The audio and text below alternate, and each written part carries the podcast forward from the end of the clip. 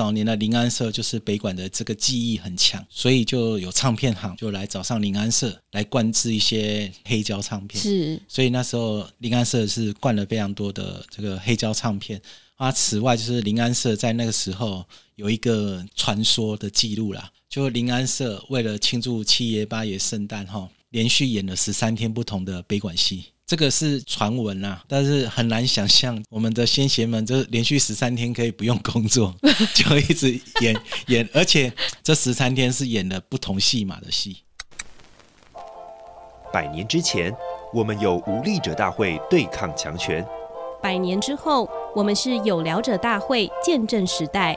米娜桑开讲就趣味，今则会听台湾的故事。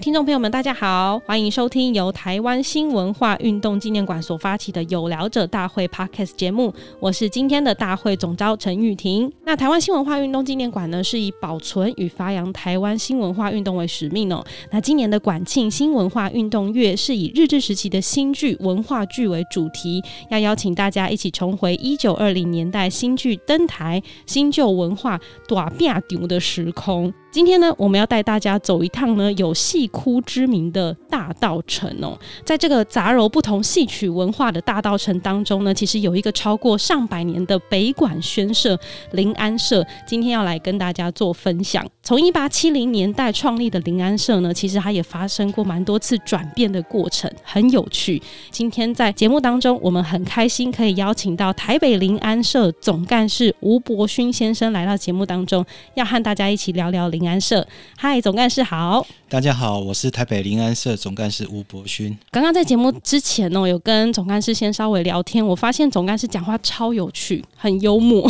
本身自己其实也是临安社呃有演奏的团员之一嘛。哎，对，负责小鼓的部分。小鼓小鼓而已嘛，好像不止。哎，也会吹唢呐，也会请神将。嘿。就基本上都该会的都会了。对，那先请总干事来跟大家介绍，因为可能很多听众朋友听到说临安社到底是什么，就先一个问号。那其实临安社是北管宣社嘛？对，这个“宣”字到底是什么意思？要不要先跟听众朋友说一下？大家先了解“正头”这两个字。哦，那“正”就是指文镇或武镇。嗯。哦，“头”就是角头。哦，那角头就是说地名啊，每个地方哦，像我们就是大道城。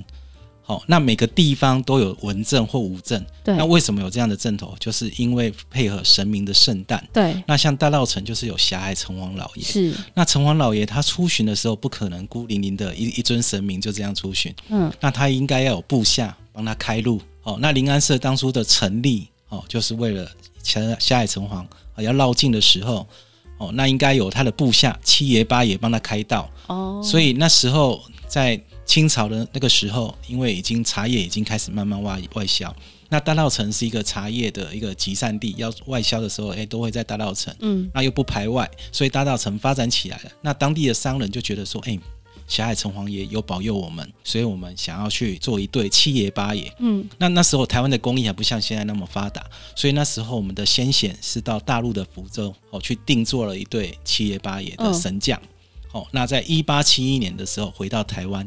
那开光，那开开光就是指有经过道教的科仪，它已经不是所谓的偶。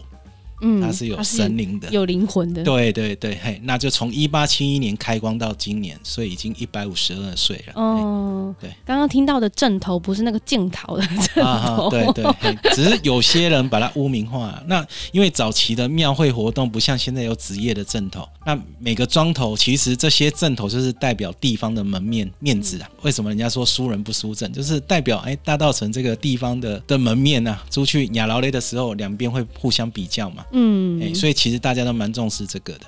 那讲到这个临安社，在一百五十二年前，因为开光七爷八爷他开始之后，就一直维系到现在，其实真的还蛮不容易的。那我们来讲讲那个时代的临安社好了，就是成立以后，一定有很多地方士绅支持这个呃宣社的存在，对不对？对。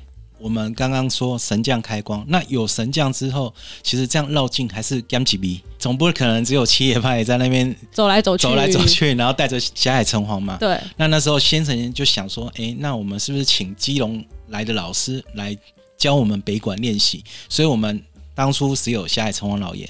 那后来有祖师爷、西秦王爷啊，那是因为我们当初请的是这个福禄派的北管老师来临安社教，哦，那当初这个老师来教之后，临安社自然而然，哦，在光绪年间，哦，就供奉了这个西秦王爷的神像，嗯，哦，那在那个时候，其实大道城的商人不像现在有狮子会、福轮社，嗯，那他们要参加什么团体啊？就是一般都是这种宣社，嗯，哦，那在日本时代最有名的商人就是。做茶叶致富的茶商，茶商，哦，那陈天来先生，锦记茶行的陈天来先生，他就曾经担任我们临安社的社长，哦，那在台湾日日新报也有记载说，哎，他为了犒赏，就是说我们临安社社员，哦，因为有一年在大正十二年，昭和太子来到台北，嗯，哦，那下他在现在的台北宾馆，对，哦，那台北的士绅就在想说，那我们要用什么的表演节目，让这个裕仁太子，好，可以对台北留下深刻的印象。所以就请了蒙甲跟大道城的所有的南北馆或舞龙哦，各个民艺团体哈，去做一个类似绕境这样给给裕仁太子看。嗯，哦，那那一年灵安社成绩也很好，拿到甲等。哦，哦，那我们的社长陈天来先生就想说，哎，那大家很辛苦啊。对。要慰劳大家，就在当时候的那个餐厅哦，就宴请大家，这报纸都还有刊登。嗯。哦，所以那时候大部分的这个有钱的商人哦，他们都会来参加这个北管轩社。那主持人就就会觉得奇怪，那为什么这些有有钱人都会想要参加北管轩社？就是你刚刚的比喻很好啊，那个福伦社跟狮子会的概念。对对对，嘿，那其实以前的人哈，他在毕业的时候，就是告别的时候，嗯、他去世的时候，大部分都是所谓的土葬。嗯，那土葬要出门的时候，就是要风风光光出门。那风风光光出门的话，这个北管宣社就有这样的一个功能。对，就是在在出殡的时候，哈，这个北管宣社可以一路的北管让他上九山。哎，所以很多以早年呐、啊、参加这种宣社的的头人们或或资资助者，其实他都是想说，哎，等我、哦、等他过世的时候，等我登起的时尊哦，有一场风风光光的一个丧礼啊。嗯、这是早早期在参与这些宣誓活动的的民众。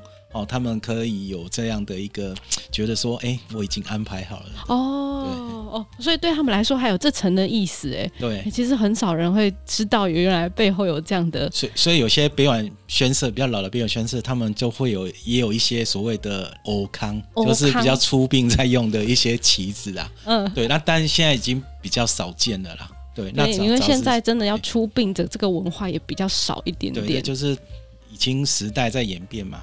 那讲到刚刚，其实有讲到那个你们是祭拜西秦王爷嘛，是俘虏，是因为请的老师是基隆来的。那其实很特别的一个现象是在台北只有你们是只祭拜一个西秦王爷，要不要来跟大家分享一下这特别的巧妙之处？好，那因为其实北管它比较早传到台湾的是所谓的福禄派，所以它要叫古禄派。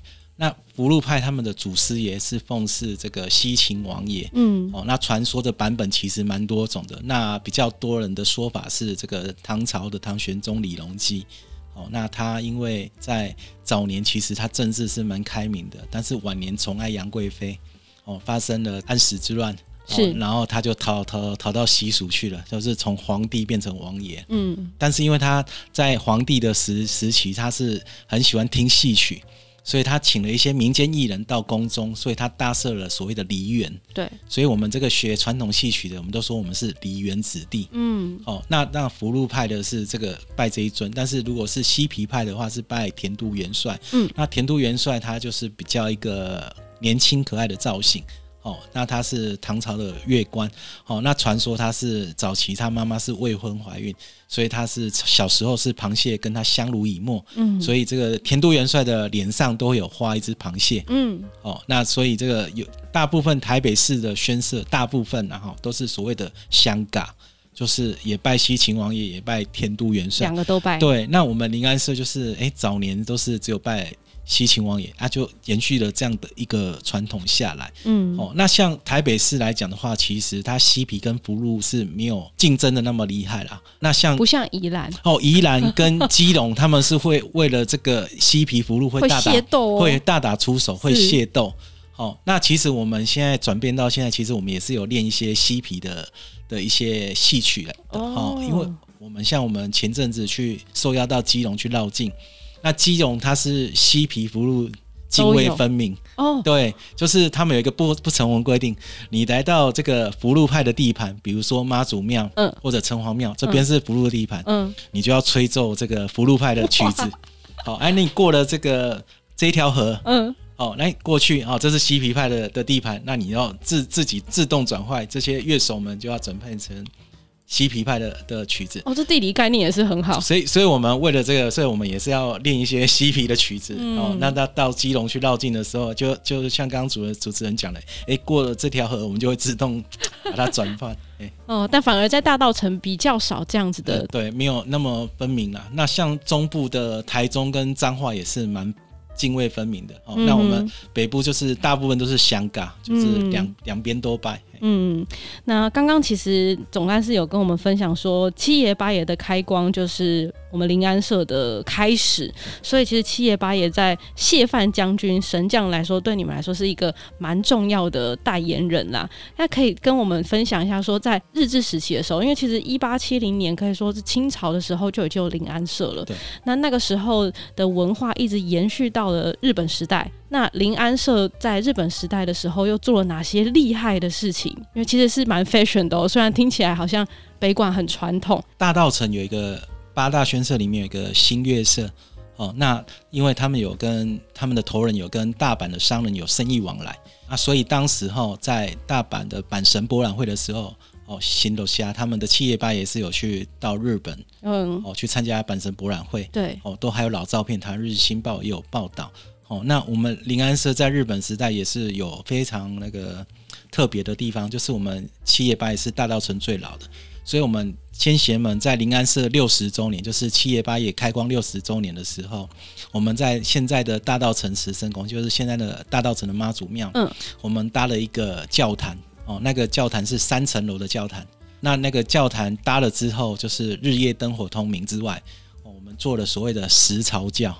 十朝教就是道士的科仪要做十天哇，所以那个盛大的情况会就是很难想象。嗯，那目前的慈圣宫哈，它搭坛之外，它还灯光从慈圣宫的教坛一路拉到北门。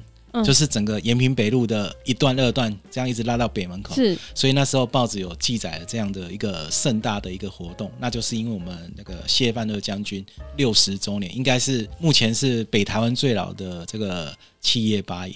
嗯、然后刚刚有提到说，在大正十二年的时候，裕仁太子来到台湾的时候，哦，其实临安社的七爷八爷。啊，也有参与了这一场的盛会，欢迎我们裕仁太子来到台北的这样一场盛会。其实有神将的宣社其实还不多，其实那一年只有六队的，就有六个北管社或南管的宣社哈参加是有神将的。哇，欸、为什么说那个时候有神将的宣社还不多？大部分都比较纯音乐性质的团体是吗？诶、欸，然后还有另外一点是以前的不管是物资。哦，或者在经济上是没有那么充裕的哦。那现在到处都可以看到神将，嗯、但是早年哦，工艺也不是那么发达。像临安社去大陆的福州做了七爷八爷，对。哦，那在大正十一年的时候，我们又去做了一对文武判官，也不是在台湾做的，一样又到大陆的福州。哦，也请福州的师傅在雕刻了一对文武判官，嗯，所以其实那时候台湾的工艺应该还是在还在培养阶段啊，嗯，就没有办法说，哎，自己的师傅就就可以，可能有些都是需要仰赖大陆的师傅这样。嗯，那在日治时期，大家对于临安社就是这种比较台湾文化的传统戏曲来说，日本政府怎么看待？那台湾当时的这些地方文化士绅又是怎么看待这件事情呢？好，在日本时代哈，其实日本政府一开始对台湾的民间信仰是没有打压的，好，直到就是中日战争爆发，嗯，皇民化运动才就不太愿意让台湾人继续信仰原来的比较是中国神的部分。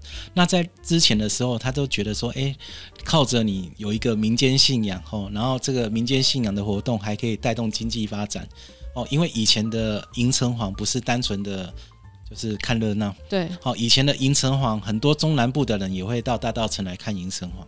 哦，因为大道城是在日本时代一个非常重要的贸易的发展的基地。哦，不管你要布，或者是茶叶，或者是南北货、中药，其实大道城都是集散地。那有些人是他透过这样大拜拜，哈，来到台北，哦，来来做一个生意上的一个交流。对。那其实我们现在都是跨年捷运，就是十二月三十一号到一月一号的捷运是。加开班次不 不休息的嘛？对。那您知道在日本时代，台湾铁路什么时候需要加开班次？什么时候？大概这个有拜拜活动的时候吗？欸、对，就是庙会活动。农历五月十三，就是城隍爷绕境的时候。哇、哦！台铁是必须要加开班次的哦。这个日本时代报纸都都有记载到。嗯。哎、欸，那那大稻城的商人就哎。欸也发展的也很快，就是他们很会变通，就是想说，那你要吸引更多人来看庙会，就是有所谓的那个绕境的时候会有所谓的艺阁哦，那一格车就是在车车上有人装扮成古装，嗯，哦，那这样的来吸引一些可能比较乡下能能够来到台北大都市，可以看到一些比较新奇的、特别的，哦，那那时候的商人，比如说。大稻城比较老的中药店之一的乾元药行，一些绅商们，他们就拿出一些费用出来说：“哎、欸，如果表现好的队伍，嗯，我们就给你那个赏金牌，嗯，或者是赏纪念旗，嗯，哦，所以这个各个北管社、宣社，哈，就会拼得很很激烈，是。对，好，那所以才叫大变顶。对对对，那像像大正十二年后，哎，临安社只有拿拿到比较算是并等而已，不是。最优等，嗯，那报纸还写了一篇说啊，临安社你你已经是我们大稻埕最老的啊，你没有拿到，你不要放在心上啊，对，还还安慰，对，还安慰。那后来我去查一下，为什么那一年我们没有拿？嗯，因为那一年的那个城隍庙的炉主刚好是临安社的。我觉得，因为所以临安社为了办活动太辛苦了。没有，应该是就是那个炉主可能也想说，那请来打分数的这些商人们可能避嫌嘛，就是说啊，那对，不要不要自卑。好，那因为也 也这样，就是临安社就是东西太多了，那后来就是临安社就没有参赛权哈，因为你的东西太多了。哦，就是你如果出来参与庙会的话，哦，荧光布节或者是迎城隍，哦，临安社你就是已经。现在美术展览的这种免受审的那种概念，嗯、就你出来啊，你就不要跟那其他的单单位来比，你要把机会，因为你已经至高无尊的地位就就就类似江会 江会二姐后来的台语都不去参加比赛这样，哦、对，这这也是一个蛮有趣的现象。真的真的，但听起来真的还蛮可爱的。因为其实，在大道城那个时候，日治时期。什么样的戏曲文化活动在那边也是很兴盛啦。它不只说临安社的北馆以外，所以刚刚听起来好像是每一年的迎城隍在大道城那个周遭，就有点像办嘉年华会的感觉，对不对？非常的有趣。那想问一下，就是临安社在日治时期有没有经过什么样的转变？比如说。接受一些西方的文化，那因为我们讲的是新旧文化，它怎么样在台湾社会共存共荣嘛？要不要跟大家分享一下？在日本时代就有所谓的唱片开始发行了。哦，那因为早年的临安社就是北管的这个技艺很强，所以就有唱片行就来找上临安社来灌制一些。唱片对，那那时候的唱片就是最流行，就是所谓的黑胶唱片。是，所以那时候林安社是灌了非常多的这个黑胶唱片。啊，此外就是林安社在那个时候有一个传说的记录啦，就林安社为了庆祝七爷八爷圣诞哈，连续演了十三天不同的悲管戏。哦，这个是就是。传闻啊，嗯，但是很难想象我们的先贤们，就是连续十三天可以不用工作，就一直演演，而且最特别的之之处是，就是这十三天是演了不同戏码的戏，就代表他们要练很多不同，而且这些人不是靠北管来来维生，嗯，好，因为我刚刚讲到我们是子弟，子弟就是说你平常是士农工商，对。哦，那你有自己的行业，嗯，哦，那但是你是在闲暇的时候你来学北管，是，哦，那他们要演十三天的戏都不重复剧码的话，那他们的功夫底子要多深？没错，没错，这这就是现在我们身为现在后辈比较难想象，因为像两年前我们演戏，我们我们练了一年都都还觉得还哩哩啦啦，对 对对，真的，可能那个时候真的是有斜杠的能力比我们现在还厉害。呃，再加上就是说，在日本时代或是早期台湾光复之后，其实那时候娱乐还没有那么发达，嗯、因为那时候能看电影的没几个人嘛，嗯、那甚至也没有电视嘛。顶多就是有广播，嗯，所以你的娱乐的的方式的选择就是比较是传统的东西，嗯，哦，那比较传统的东西的话，看戏曲，哦，就是刚主持人有提到，就是说，因为我们北管跟歌仔戏有一些不一样的地方，就是歌仔戏它是就是台湾原生种，所以它是讲台语，对，那北管它有一个特别，之处它是讲官官话，嗯，官话就是让你有点听不太懂，是，就类似现在人听西方的歌剧。好像你听得懂歌剧，你是有一点高尚的，对。啊、那那时候的民众就会觉得，哎、欸，我听得懂八卦，嘿，我是 是有上流社会的感觉，对，就是说，就是那个时候的文青啊，嗯啊，对，就是他懂得一些那个传统戏曲的那个北管的一些皮毛，这样子，嗯、他是有品味的啦。现在听得懂北管也是文青，也是有品味的。对，可能现在都要打字幕，所以才。对对对对对，好，那来到了这个日治时期结束之后，我们来到那个一九四五战后的临安社，它又有经历过什么样的转变呢？其实临安社要再恢复这个练习，其实就是也花了蛮大的代价哈，因为在最后的几年，日本统治台湾最后几年，其实那时候就是中日战争哦，那皇民化之下是不能是禁古乐的，嗯，就是你不能再去学这些传统乐器。那此外，就是只要跟铁有关的哦，比如说金牌啦，嗯，或者是一些东西乐器，全部都拿去做武器，对对，都拿去做武器了。所以其实那时候耗损蛮大，所以在光复之后又要重新再去找射管，然后再开始练习。哦，那这是花了很大的劲。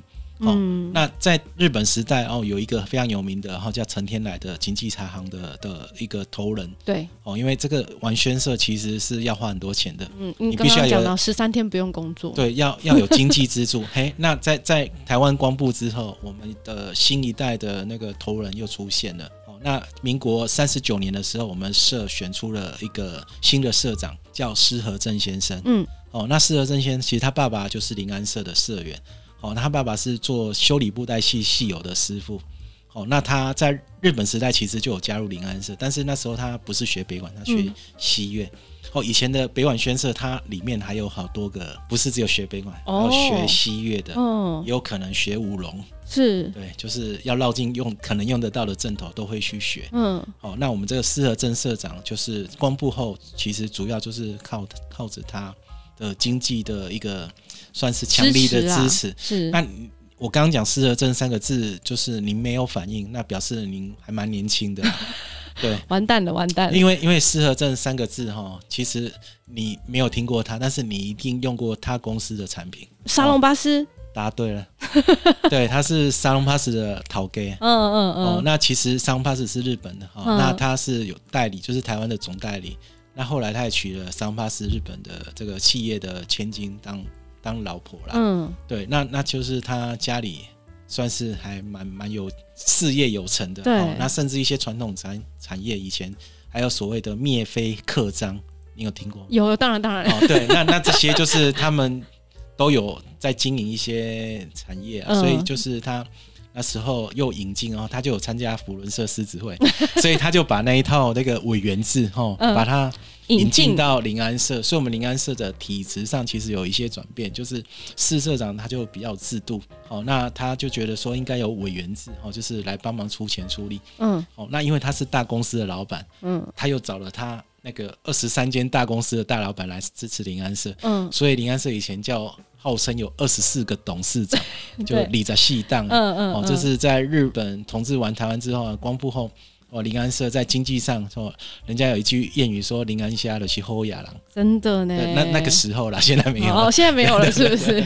现在不是有规定要有多少钱才能进临安社就对了。呃，没有，现在 现在大家都可以进临安社。哦，那那那个时候施社长他就比较会有一个建立制度的时期。哦，那施社长在的时期还有一个就是我们又打破，就是刚主持人也提到说有什么一些新的文化。对，早年的子弟。嗯、这个子弟就是男生才可以玩子弟，以前是重男轻女的观念。嗯，那在施社长担任社长的时候，民国六零年代，施社长跟这个中国文化大学在阳明山上的中国文化大学合作，嗯、因为那时候有一个邱坤良老师带领了文化大学的同学来临安社学北管系。嗯，那也从民国六零年代开始，临安社不再只有男生能参加，哦、因为我们早年的北管系，我们一些老照片，如果是有一个角色是女旦，就是男生、反串，是对。那到了民国六零年代，哎、欸，女生也可以参加了，所以就是。男女平等了，所以我们其实临安社是五代丢西代了，真的、哦。那现在现在总统也是女生嘛，嗯，那现在临安社社长也是女生哦，对，所以其实我们是有走在时代的前 前端这样。哎、欸，真的真的，这样听起来真的。所以所以就是一些女生能够来参与北管的时候，你的这个点线面就扩大了，嗯，因为你如果还是要走以前老路子哦，只有男生能够参加子弟，那人口先去掉一半嘛。对，好，那现在可以就是女生你要有兴趣也可以来啊。当然就是如果七爷八爷这个神将还是要男生，嗯嗯，对。那像我们我们是很对的期待，就是我们有北管嘛，有神将嘛，对，然后有推轿子的神教，哦，那有出钱的委员，哦，那因为要跟得上时代。我们社应该是台湾的北管宣社里面最早成立摄影组的。哦，还有摄影组，对，我们还有这样的编制啊，嗯，对，那我们的摄影组还会拍影片，是，我们以前的摄影组组长他还会就是拍纪录片。把我们临安社就是这几年的活动点滴，把它变成一个纪录片。哎，可是这些也都是刚刚所谓子弟，平常有自己的工作，对，然后全部都是业余来，全部都业余，对。哦，那真的是对那个北管非常有爱的大家，包括总干事自己也是。我们这这个都叫这个拱猪的，那国语叫憨子弟啦。哦，那像林茂贤老师啊，是，他常常会讲说，参加北管宣社就是猪得感，就是。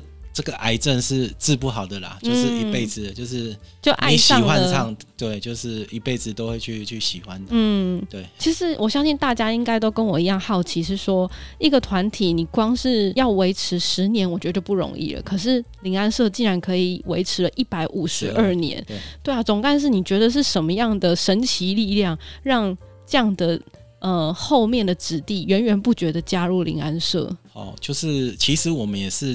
多多少少有时候会有所谓的青黄不接的时期啦，可能就是，哎、嗯欸，可能哎、欸，请神将的人越来越少了，北管越来越少人参加了，对，也是会有这样的一个阵痛期。那就是后来我接总干事，在社长的领导之下，我们发现就是说，不能再像之前说，哎、欸，只有大道城的才能参加，就是只有男生才可以参加。对，好，那再来就是说，时代在变。你的宣传，你如果在你的社馆门口贴一张海报，应该没有人看到了。对，所以我们林安社开始打网络战。哦，加上配合刚刚的纪录片，就是脸书，你搜寻台北到江林安社。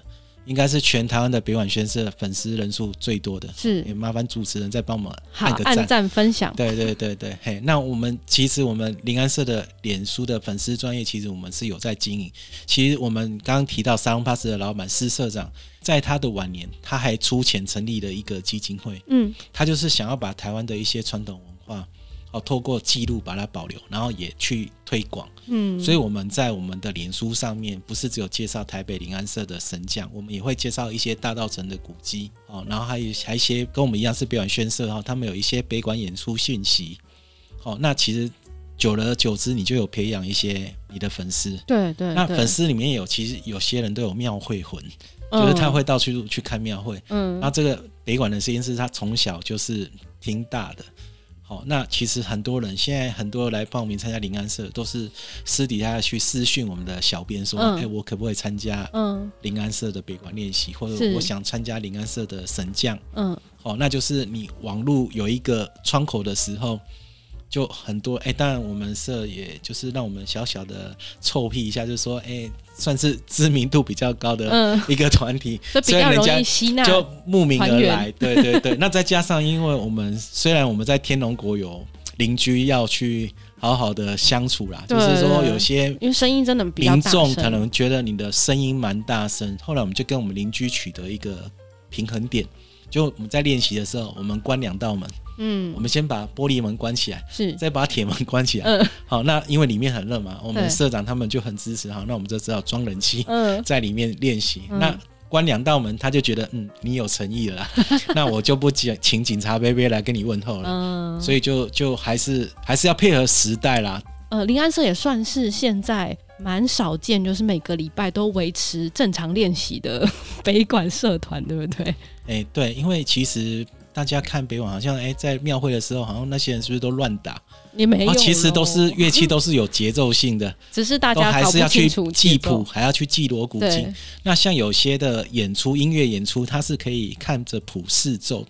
那你在庙会的时候，你根本就没办法看着谱，所以我们北管子弟就是都要去记那个谱。嗯，哦，那刚刚也有跟主持人分享，就是说我们除了养老类就是绕境之外，其实我们有还在学北管子弟戏。那这个子弟戏的门槛又更高了。嗯，我们学会了这个乐器演奏。还要去学唱，就是去唱他的北管的这个角色。对对，好，那那个角色他是所谓的官话，所以你还要请老师来教你去修饰你的这个怎么讲出来的声音跟唱的这个曲调。哦，那再来就是，哎、欸，大家都不是科班哦，嗯，我，不是台湾戏曲的小朋友说戏曲学院他们是科班，从小练到大。对，所以这个出去的时候，那个身段绝对没有那个专科生那么柔软。但是我们就讲这个朱德就是这样。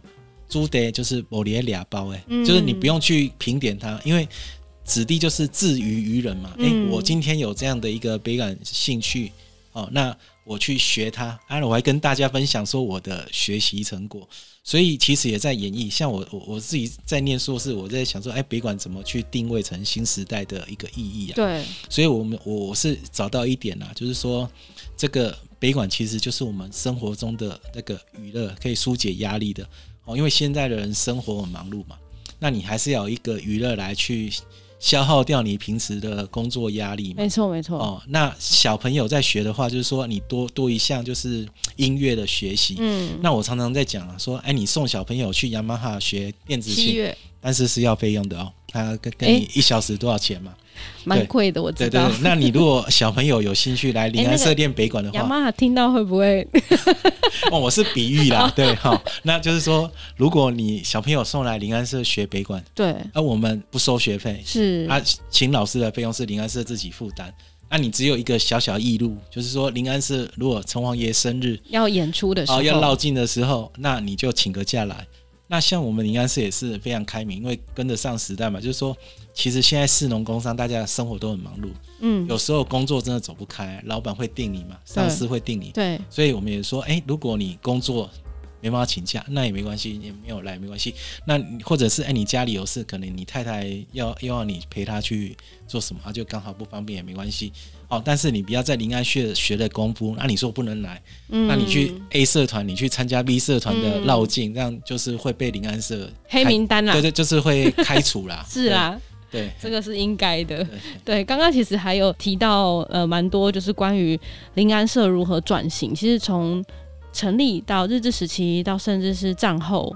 都不断的一直随着时代在更迭之下，还是有自己的一个方法，所以才延续下来嘛。那其实不止如此，刚刚提到临安社保存文化的方式很多啦，哦，不只是现在这样持续的练团，然后也参与了大道城电影的演出。叶天伦导演其实他家人早期是住在大道城，所以他想要用大道城这个名字去拍一部电影。嗯，那他的时代背景就是我刚刚提到的这个裕仁太子来到台湾的。就一九二零年代，然后他就想说，那大稻城银城隍很有名嘛，那是不是有有有一场戏是以这个为背景？对。那因为我们的城隍庙就是我们是城隍庙专属的价钱的北管宣社，所以他有去问城隍庙说，那是不是可以推荐一下？那如果我要去拍一九二零年代的银城隍，那怎么样才能去复刻？嗯，那城隍庙当然是跟他讲说，那就找灵安社，因为灵安社才有一些老东西，是日，因为我们要演日本时代，所以我们特别去找出日本时代的旗帜，然后我们还去把老照片拿出来考证。说，哎、欸，那时候的请七爷八爷的神将会师兄弟穿什么？哇！那我们看黑白老照片，其实那时候是穿白色的大内衣，然后写大大的“台北灵安社”五个字。哦。然后帽子是戴现在的那种邮差帽。嗯。裤子是穿着卡其裤。嗯。对，所以我们在电影里面的造型也是很讲究的。嗯、那那叶天伦导演他们也是听了我们的建议，其实这个在戏服方面，其实他们都有。就是尊重我们，哎、欸、哎、欸，就是有到位了哈。那那北管的乐手，他就是要穿着汉服，嗯，就是在这样的画面之下，哎、欸，其实就会蛮有 feel 的。但是我们辛苦拍了一天，好像差不多十几二十秒了，对啊。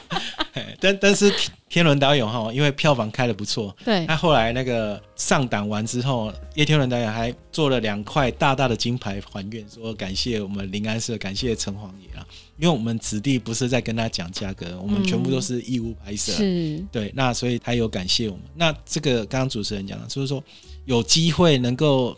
去展现自己的时候，就是你当然要是准备好。所以刚刚主持人说：“啊，你们为什么每个礼拜都还要练？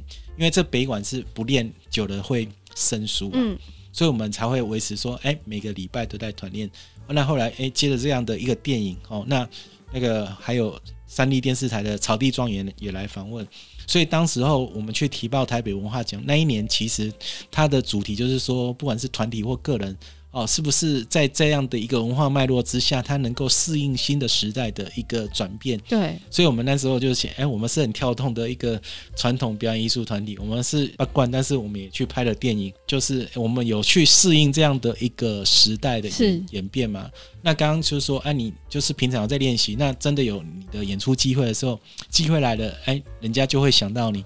像今年的年初，哎，又是台北宾馆，就是昭和太子来的时候是。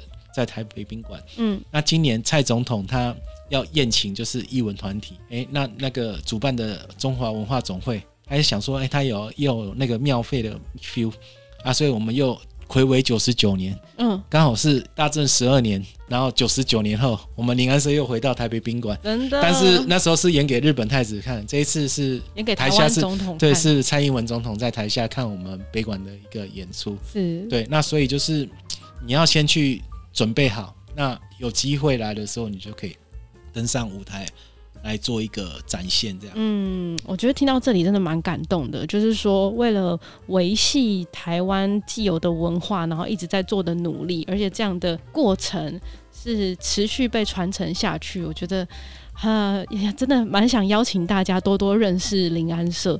那如果真的有兴趣的话，我相信他们也都会非常欢迎大家一起加入啦。就是慢慢的去累积大家的实力之外，就希望我们可以一起把这个台湾传统的这个戏曲文化啊，北管文化继续延续下去。神将文化，还有神将文化。对，因为我们的神将蛮特别，就是说一般的企业吧，有些他考量到他要让他比较轻盈一点。嗯。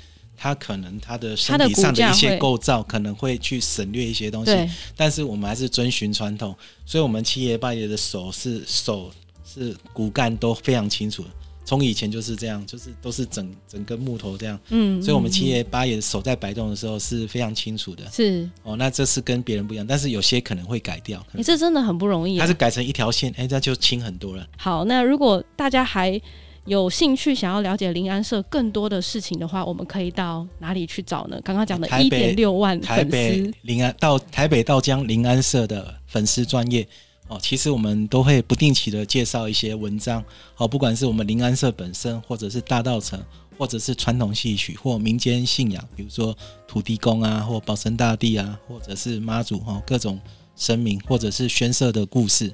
哦，其实我们是蛮用心在经营的粉丝专业，嗯，对。小编是你吗？诶、欸，我是负责写文章的 小编的幕后的提供文章者，对，对小编是我们副总干事。哇，大家哦，我们是有分工的，对，就台北市文化局来访视我们，听到我们有摄影组的编制，他们也吓一跳，他说这个灵安社的分工还真细啊。对，那今天也非常感谢我们灵安社总干事吴伯勋总干事哦，因为访问之前还有看到一些历史记录，这些照片哦，我觉得都很感人，就。传说中的金旗，真的是金旗耶！哦，是金色的旗子，那同时也纯金 打造的，对，同时也很惊奇。现在听说很难看得到，哎，都在银行的保险箱，在保险箱。大家如果有兴趣，可以看一下老照片。哎呦，我其实我们粉丝专业有有 po 过，对，是是是。那我们今天这个让大家认识一下北管跟这个旧民俗文化下，我们要怎么样蹦出新滋味、新文化的呈现？相信林安社在这样子这么